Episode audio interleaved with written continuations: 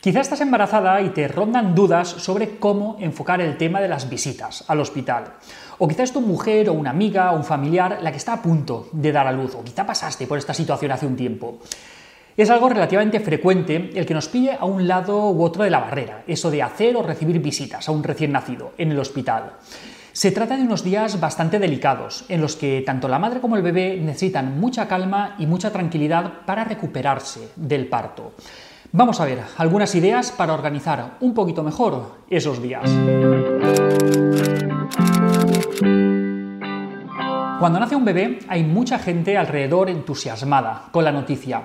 Muchos quieren ir a conocerle en cuanto antes, cogerle, hacerse fotos con él, conocer todos los detalles del parto y quizá hacer algún regalito a los padres o al recién llegado.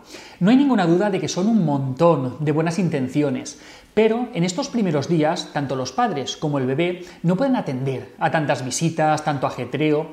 Lo que tienen que hacer es recuperarse del parto, que en el mejor de los casos habrá sido agotador para la madre y en muchas ocasiones quizá pues, habrá tenido alguna complicación o alguna intervención como cesárea, episiotomía o, o lo que sea.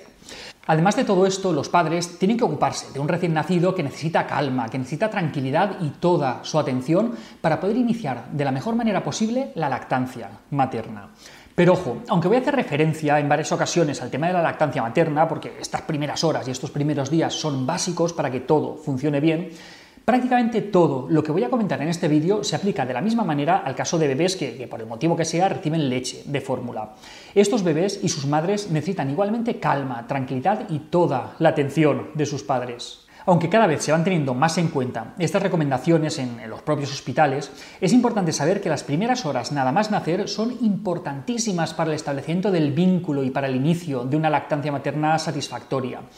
Para esto, siempre que sea posible, lo ideal es que nada más nacer, el bebé sea colocado directamente sobre el pecho de su madre, en contacto directo piel con piel, y que permanezcan así sin interferencias durante al menos las dos primeras horas nada más nacer. En estas condiciones, si este contacto no se interrumpe ni se produce ningún tipo de interferencia, lo esperable es que el bebé realice su primera toma en la primera hora, como recomiendan tanto la Asociación Española de Pediatría como el resto de sociedades científicas. Pero cuando se producen interferencias en este proceso o cuando la primera toma se retrasa por encima de este tiempo, no es raro que empiecen a darse problemas en el establecimiento de la lactancia. Por eso es muy importante respetar la intimidad de la familia durante las primeras horas, porque está demostrado que si la lactancia va bien en estas primeras horas, van a haber muchas menos dificultades y la probabilidad de conseguir una lactancia satisfactoria y de mayor duración es mayor que cuando ya se empieza con palpie. Algunas matronas recomiendan, y no me parece mala idea en absoluto, que durante las primeras 24 horas no se reciba ninguna visita en el hospital. Y es que la madre acaba de pasar por la experiencia de un parto, con lo que probablemente va a estar agotada y con dolor. No debería tener que preocuparse de estar presentable para las visitas. Pero una vez pasadas estas primeras horas no quiere decir que la madre y el bebé ya estén recuperados, que la lactancia ya esté establecida y que puede empezar a circular por ahí todos los amigos, familiares, a conocer el bebé y todo. Para nada. Toca ser selectivos y poner un poco de orden ante lo que, si nos despistamos, puede acabar convirtiéndose en una situación un poco caótica. Creo que para recibir a mi amiga empieza a haber demasiada gente. Lo primero es filtrar un poco las personas que nos van a visitar. Está claro que los familiares y los amigos más cercanos van a querer venir y nosotros vamos a querer que vengan, pero deberíamos limitarlo a estas personas más cercanas y no plantearlo como unas jornadas de, puertas abiertas en las que empezar a recibir un mogollón de gente. Además, estas visitas, por muy cercanas que sean, no deberían ser muy largas, ni tampoco deberían coincidir muchas personas a la vez en la habitación. Si se juntan seis u ocho familiares, pues es mejor que vayan haciendo turnos y que vayan pasando de dos en dos o como mucho de tres en tres para que no nos juntemos tantas personas en, en la habitación, porque entonces pues es fácil que nos volvamos ruidosos, que armemos un montón de follón y estemos molestando tanto a la madre como al bebé. Pase y prueba a buscarla entre la multitud.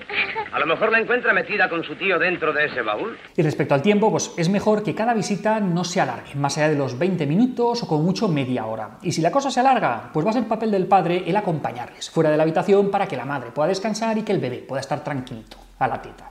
No hay que perder de vista que lo más importante estos primeros días, si la madre ha decidido dar el pecho, es que la lactancia arranque como es debido.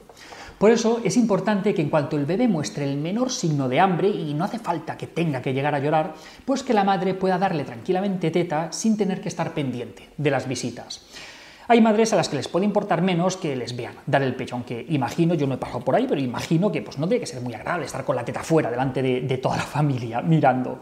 Pero es que no es tan solo una cuestión de, vergüenza o, de pudor, se trata también de que la madre y que el bebé pues, puedan tener un momento de tranquilidad para que todo fluya sin problemas. Así que si hay teta, se acabó la visita.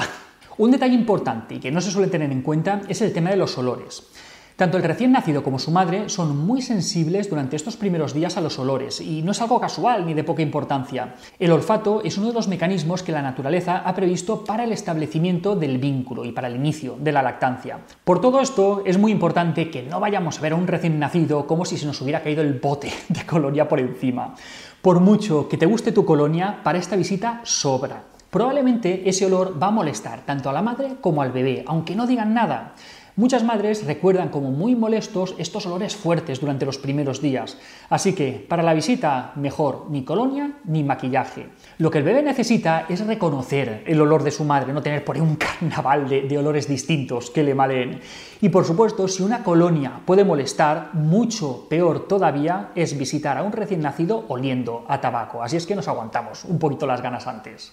Y algo que ya no es un detalle, sino que debería ser bastante obvio y que no haría falta ni, mencionarlo, es que si estamos enfermos no deberíamos ir a visitar a un recién nacido al hospital.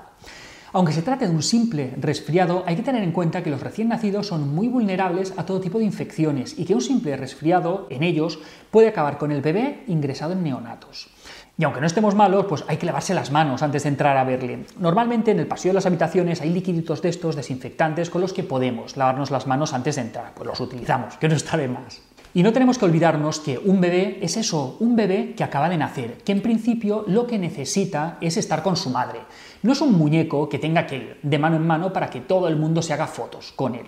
Si la madre o el padre lo tienen en brazos y está tranquilo, ahí está bien. Si está durmiendo en la cuna o encima de su madre, le dejamos dormir, no le incordiamos. Si queréis cogerle, y es normal que queráis cogerle, tendréis el resto de la vida para hacerlo. Hoy no es el momento. Y lo mismo podemos decir de los besos. Vais a tener toda una vida para besarle. Y cuando hablamos de la importancia de no separar al bebé de su madre, no hablamos solamente de los médicos cuando se lo llevan de manera más o menos justificada para hacer un tratamiento, una prueba que pueden llevar a cabo igualmente un par de horas después o incluso con el bebé sobre la madre. Esto también se aplica a esas breves interrupciones en la habitación cuando los amigos, cuando los familiares quieren coger al bebé. Y es que está comprobado que si el bebé no es separado de la madre durante los primeros 60 o 70 minutos, al final acaba reptando al pecho de la madre y hace una succión correcta. Y esto se asocia con una mayor duración de la lactancia materna. Las separaciones, aunque sean de pocos minutos, pueden interferir en este proceso y pueden favorecer una succión ineficaz del bebé, lo que al final puede desembocar en diferentes problemas que van a dificultar el establecimiento de la lactancia, como por ejemplo pérdida excesiva de peso en el bebé o la congestión de los pechos de la madre.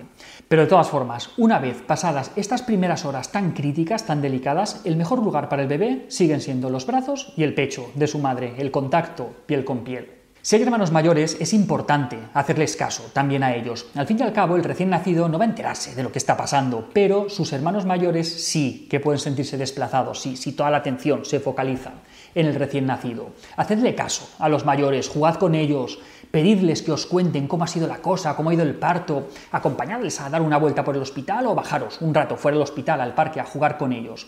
Puede ser de muchísima más ayuda para los padres eso que estar todos amogollonados en la habitación, como si fuera el camarote de los hermanos Marx. Tendrá que empezar por el techo, que es el único sitio que no está ocupado todavía. Y respecto a los móviles, pues puede ser buena idea hacer uno o varios grupos de WhatsApp en los que acabar enviando un único mensaje anunciando que ya ha llegado el bebé y contando todos los detalles que os apetezcan, en vez de tener que estar avisando uno por uno a un montón de, amigos y, y de familiares y después silenciar estos grupos o incluso apagar los móviles durante algunos ratos. Esto puede ayudar a reducir las distracciones. Hay que tener en cuenta que todas estas interferencias, por muy bien intencionadas que sean, pueden suponer distracciones que al final van a hacer que el bebé mame menos de lo que toca o que no lo haga de manera correcta. Y esto puede suponer la aparición de un montón de problemas como, por ejemplo, un mal agarre al pecho, grietas, hipoglucemias, ictericia, pérdida de peso del recién nacido, la necesidad de administrar suplementos de, leche de fórmula artificial, que todo esto al final va a hacer que muchas lactancias puedan fracasar en los primeros días o las primeras semanas a pesar de ser lo que tanto la madre como el padre y el bebé habrían querido. Muchas veces los padres se plantean más el no molestar o el no ofender a los familiares que este tipo de cuestiones. Pero hay que tener en cuenta que los amigos y los familiares pueden disfrutar del bebé durante el resto de su vida, pero estos primeros días son muy importantes para el establecimiento del vínculo con la madre y son muy importantes para el correcto inicio de la lactancia materna, así como, por supuesto, para la recuperación de la madre y la adaptación del bebé a la vida extrauterina. Nadie quiere herir los sentimientos de sus amigos y de sus familiares, pero estos son momentos muy delicados. Y durante estos días las personas a las que más hay que cuidar son la madre y el bebé, no al resto de amigos y la familia. Para evitar malos entendidos y para evitar ofensas, pues es mejor que los padres avisen antes a los más allegados que prefieren tranquilidad durante estos días y que ya les irán informando por mensajes de, de cómo va la cosa y de qué es lo que necesitan. Durante estos días, obviamente, el que se tiene que encargar de poner un poquito de orden en todo esto es el padre. La madre bastante tiene con recuperarse y con atender al bebé. Así que, papás, ya sabéis que tenéis faena con todo esto. La cena. Oh, adelante, pase. Y si estás viendo este vídeo porque alguna amiga o porque alguna familiar está a punto de dar a luz, ya sabes que no tienes que ofenderte, que la cosa no va de ti. Y hasta aquí otra píldora de psicología. Si os ha gustado, tenéis muchos más vídeos y artículos en el canal de YouTube Píldoras de Psicología y en albertosoler.es. Y en todas las librerías, nuestro libro Hijos y Padres Felices, donde hablamos de esto y de un montón más de cosas. La semana que viene más. Un saludo.